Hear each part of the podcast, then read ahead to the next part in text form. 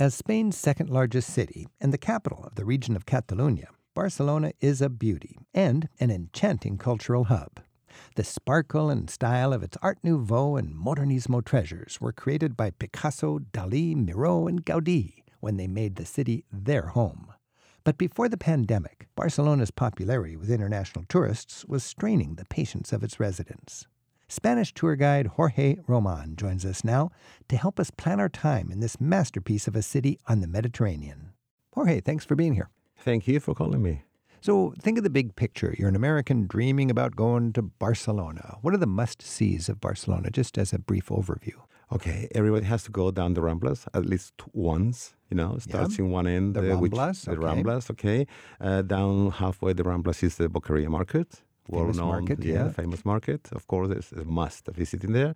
Going down the Ramblas towards the water, uh, you get to the Christopher Columbus Memorial, which was uh, one of the things that they inaugurated by one of the world exhibits that Barcelona had in the past. Okay. And then the harbor, which is a new harbor, now it's a leisure harbor. Columbus was 500 years ago, but that harbor is very today. Yeah, that's yeah. right. That's right. That's right. Okay. Yeah. And uh, well, the things that uh, when the Olympics happened in Barcelona in 1992, the harbor was extended and they moved it down a little bit to the south. And thanks because of uh, the Olympics at the time, Barcelona became a world destination for cruise liners. So I didn't realize the cruise port was related to the Olympics. What year were the Olympics? 1992.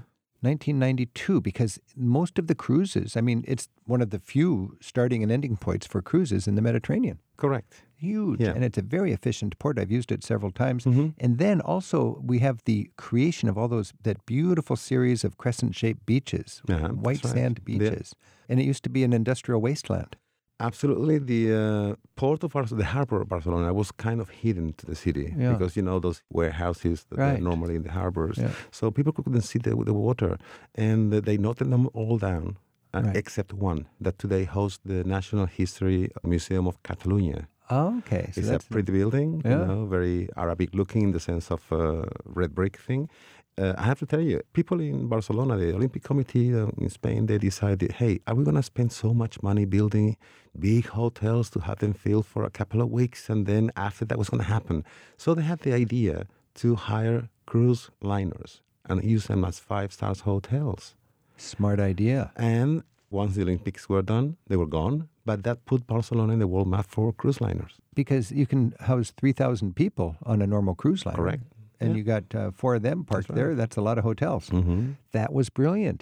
What else do we have as major aspects of Barcelona? Just off the Ramblas, we have the old quarter, right? Yeah, it depends where you go. You, if you go south from the end of the Ramblas, you yeah. go to Montjuic, right? Which is also an attraction. Uh, that's the hill with some that's great the hill, museums. Correct. That's right. And then if you go north, you have the uh, Gothic neighborhood, which is still intact, almost as it was in the in the Gothic section. So the Gothic quarter, or Gothic the med- meanings, medieval it quarters, means yeah. 700 years old, and those yeah, streets are old. Right. In fact, you've got the cathedral there. The cathedral is right there. Many people think that the Sagrada Familia, you know, got this masterpiece, right. is the cathedral, but it's not. No, it's not. It's a basilica already, and it was consecrated by Benedict XVI, the Pope and on my birthday. so you're talking in, about the Sagrada Familia. Yeah. So, so first of all, in the Gothic quarter, we have the old Gothic cathedral. Yeah. And uh, people think that's old, but just next to that is the place of the Roman temple, reminding right. that Barcelona goes back 2,000 years to Roman mm-hmm. times. But you're jumping ahead to the Art Nouveau age, 100 years ago. And then we have what I think is the greatest site in Barcelona, the beautiful church by Antoni Gaudí. Sagrada Familia. The Sacred the Family, Sagrada mm-hmm. Familia. Sacred Family, correct. I remember putting a hard hat on to visit that thing. Yeah, back, I, and rem- I remember those days. under yeah. construction. This is my 24th year guiding in total in my life. Yeah. And I remember my early days, I had to go on catwalks all around because Yeah. there were only two facades built. And if you wanted to go inside to see how the works were going, Yeah. you had to wear a helmet and walk around. And now it's almost done. And actually, there is finally a date that is going to be finished. What date is that? It's going to be um, 2025. No, that's the 100th anniversary of the death, Gaudi's death. Gaudi's death. Yeah, Uh, and correct. Gaudi had this amazing vision, and all of us tourists have been paying a very high price to visit it, but we're contributing to the construction. He committed in his will that uh, he didn't want any public institutions to help the construction. So it was supposed to be constructed only by donations of the people. So the ticket that you pay to go in is Mhm. considered a donation. Another curious thing about it is that uh, all the towers are now being not finished, but on the way to be finished. And the tallest of the tower is not going to be higher than the mountain of Montjuic, 180 meters above the sea level, because that would be defeating God's nature. Now, Gaudi was just a, a genius 100 Yeah. years ago, and they've honored his his vision and uh, accommodated modern taste as well. It's Correct. just a beautiful, beautiful. Community effort. It's in the in the Middle Ages. Routinely, you'd start a church knowing you'd never finish it in your lifetime. Mhm. In our lifetime, the same thing happened with this With this, Familia. with this church. This is Travel with Rick Steves. We're talking with Jorge Roman. We're talking about Barcelona. Our phone number is 877 333 7425. And Caroline's calling in from Boca Raton in Florida. Caroline, thanks for your call. Hi, how are you, Rick? Doing good. Do you have a thought about the Sagrada Familia we've been talking about with Jorge? I was lucky enough back in 2014 to spend uh, eight nights in Barcelona, Uh huh.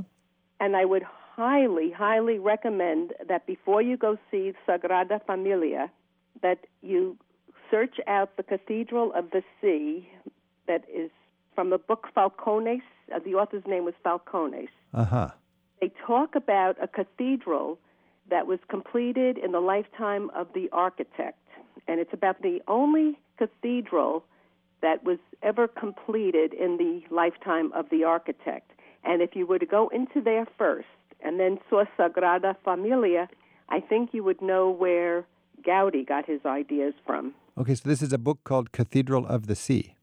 Cathedral of the Sea, the author's name is F A L C O N E S. Ildefonso Falcones. And That's Jorge, Yes. the- do you know this book? I Jorge? do. I've read the book. Yeah. And, and what was your take on the book that Caroline is talking Uh, about? Caroline, I think you're right. That uh, it's very inspiring. The cathe- that cathedral. Well, in fact, it's not cathedral per se, but it's you know how the locals they call it. Mm-hmm. Uh, and I do believe very much that Gaudi might have got many, many inspirations uh, from that place. Yeah.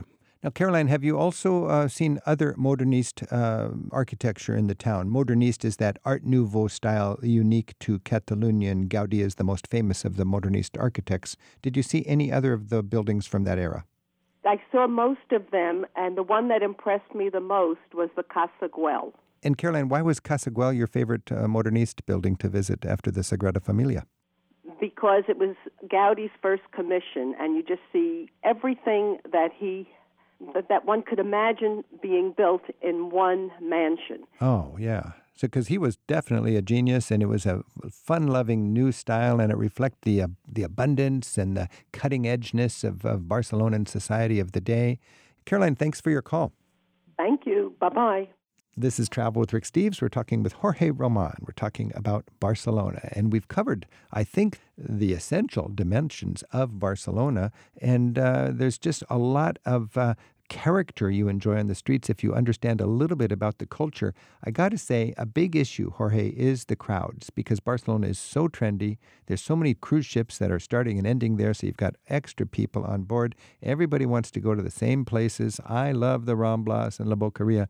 But the fact is, modern business, Airbnb, and so on has really driven away a lot of the people who made these neighborhoods vital and interesting. And now there's people coming in staying in Airbnb. You are right. uh, Rick, that is Consequently, happening, the. Ramblas is not the local hangout it used to be. It's a it's a tourist. No, but if you're there, at least you need to walk You gotta do it. Just to say, I've been there, I've done that. But you got to remember if you go to the Boqueria, it's a touristy market. I love it. You got to see it. But if you want a market that is as vital and interesting but less touristy, is there an alternative that you would recommend? There is, and it's uh, not far from Boqueria, only like, like about five minutes away. It's called Santa Caterina. Santa San- Caterina. St. Catherine's. Ah, okay. Yeah, it's in the middle of the Gothic section, very close to the cathedral, by the way. And uh, as soon as you approach the market, you don't even know that it's a market because you see something weird. It's a wavy colored roof made out of tiles. But once you get in there, you see all the locals just Ah. doing their shopping. I the- love the- that. And it's just that what, a five minute walk from the cathedral. It's five from the cathedral and maybe 10 from the There you Boqueria, go. and in a straight line. Christy's on the line from Martensville in Saskatchewan. Christy, thanks for your call. Hi, Rick. Hi, Jorge. We loved Barcelona, and it, it was delightful to be there. Um, I was a little bit surprised when I was there at the very mixed feelings toward tourists. And I'd love to hear Jorge talk a little bit about that. We decided one day when we were there, we visited a little bit off the beaten path compared to most people. We stayed in Nus de la Rambla and we found that we were in a more isolated area, lots more pedestrian streets. And my favorite thing was to go down on, in the cable car to the port. And that was just breathtaking as someone who loves the Mediterranean. Mm-hmm. But while we were there, we visited um, Jorge may be able to direct me toward the name, but it was a brand, a very old market that had just been renovated after years and years. And the grand opening coincided with when we were there in May of 2018. And so we decided to go for a visit.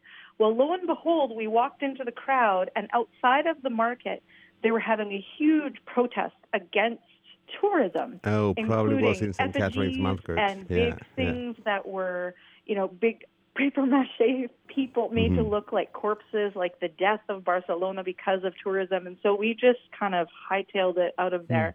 Mm. but I was very surprised. Uh, the next day, we did a beautiful wine tour from the one port to the other, and it was on a boat with people from all over the world. It was a beautiful, off the beaten path tour.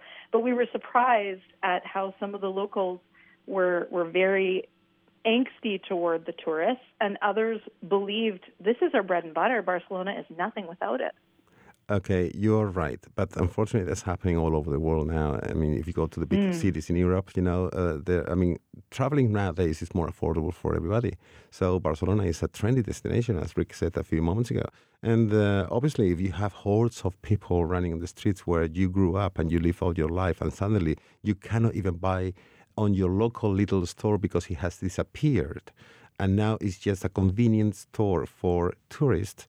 I would be personally disappointed if I find that, you know. But uh, hey, you have to pay a little price for what we are doing here. If you want to know, you have to find people that they are nice, and you have to find people that are not mm-hmm. so nice, and maybe they don't want you. But what you say is right.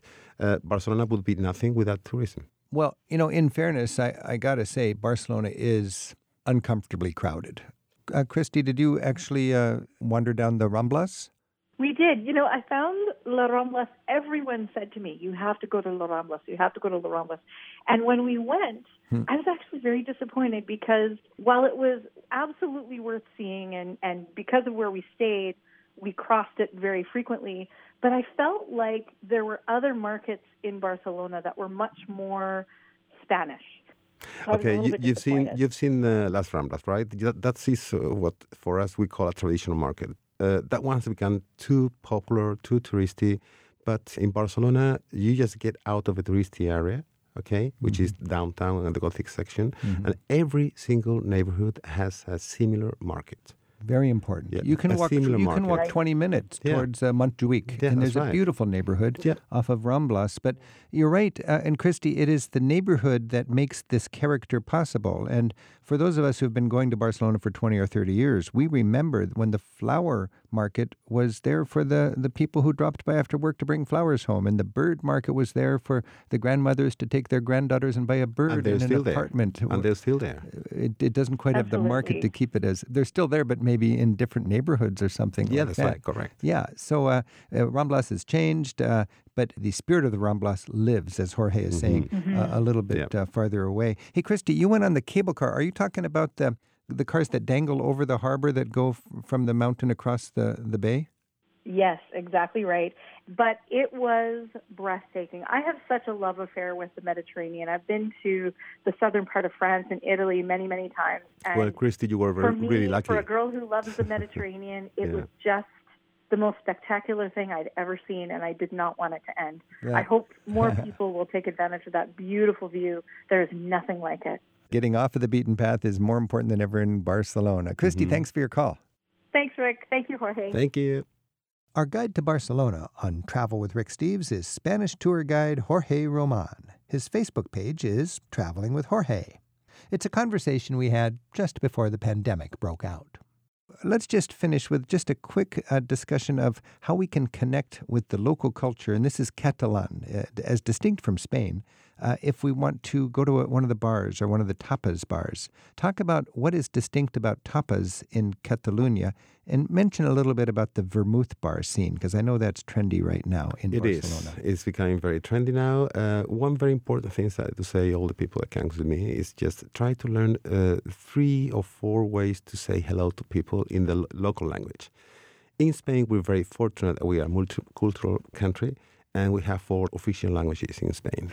I always say when I'm teaching that you can go to a sandwich shop in Madrid and Yeah. see a menu with four languages on it, and they're all Spanish languages. Yeah. And one of them would be Catalan. Catalan, we have the Basque, and also the Galician. Yeah. But in, especially in Barcelona, if you just say bon dia, which is good morning in Catalonian, believe it or not, instead of saying, oh, good morning, uh, just uh, assuming that they were going to understand you from the first Yeah. word, Ah. it kind of sounds a little bit rude, okay? But if you say bon dia, um, uh, and then you start speaking, if you can, a few more words, that would be perfect. You have no idea how many doors that opens. And that is particularly helpful in a city like Barcelona yeah. that is getting tired of the noisy tourists that That's say, right. Good morning. Yes, right. Where's my Coke? Yeah, that's know? right. If That's you right, can yeah. go local, Yeah. know a few local words, Mhm. use the local tempo, Yep.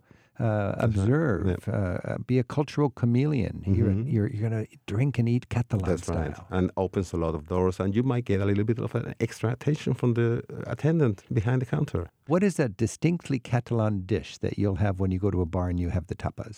Uh, I mean, tapas. Uh, I could I have any of them, you know. But uh, the uh, when I say this to the people, they say, "Oh, but anchovies. Try Anchovies. the anchovies in Barcelona. Yeah. Anchovies in Spain. They are nothing to do with the anchovies that you know here in this side of the of the pond. Because we grew up hating anchovies. We say, have a pizza, take off the anchovies. And I agree. we have these old little um, totally dried up salty yeah. things. Yeah. And uh, uh, also they beautiful. they have the fresh anchovies that they've been uh, uh, dipped in vinegar for a few hours and they are cured. That's also anchovies as well. And talking about the vermouth, you know, the vermouth is a fortified wine, and normally it's not uh like a drinking wine with a meal. It's just uh, drink it as an appetizer, whether it is for lunch or dinner And or the both. bars, they'll, they'll, at these bars that are trendy as vermouth bars, Yeah. they have some beautiful appetizers out Yep. and the wonderful vermouth Yep. and a beautiful atmosphere. It's convivial. That's right. And believe it or not, even in the touristy areas, in the Gothic section by the Catedral del Mar, you know, there is one very, very famous in there.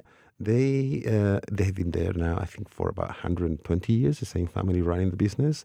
And also, I want to, if you allowed me, to tell that there is a little uh, drink in Catalonia that not everybody knows, which is not champagne. You know, cava. Yeah. Is the Cava, Spanish Yeah, champagne. it's the same process. Right. Okay, they had to change the name for legal reasons to So cava. the, the, the people in, that live in Champagne don't want it called champagne. That's- that's what for that. So what in Spain, happened. it's the same thing, but cava. cava. And the drink is uh, uh, fizzy wine, which is halfway in between regular wine and cava. And they call it xampanyet with an X at the beginning, xampanyet. Xampanyet. Yeah, and there are many, many local bars that they serve it, and Ah. a glass of that is about 150, 2 euros. So about two dollars for a glass of local yeah. kind of champagne yeah, stuff. And you have to be very careful because it's not very it's not very hard in alcohol. But if you drink three or four really cold, you It's say, hot, "How nice, thirsty," how nice!" yeah. But when you move, then you feel the, the then you alcohol. roll down yeah, the that's right. Yeah. Jorge Roman, thank you so much for giving us a, an intimate look at a, at a wonderful welcome. city. And Yeah. I hope to see you in Barcelona soon. Well, I hope so too. Thank you so much for bringing me. Thank you. Hey, I'm Rick Steves. In my latest book, For the Love of Europe, I share the highlights of a lifetime of exploring Europe. My favorite experiences, sights, and encounters in a hundred essays. If you love Europe too, this is four decades of greatest hits in 400 pages, made to order to stoke your travel dreams. You can order your copy of For the Love of Europe at ricksteves.com.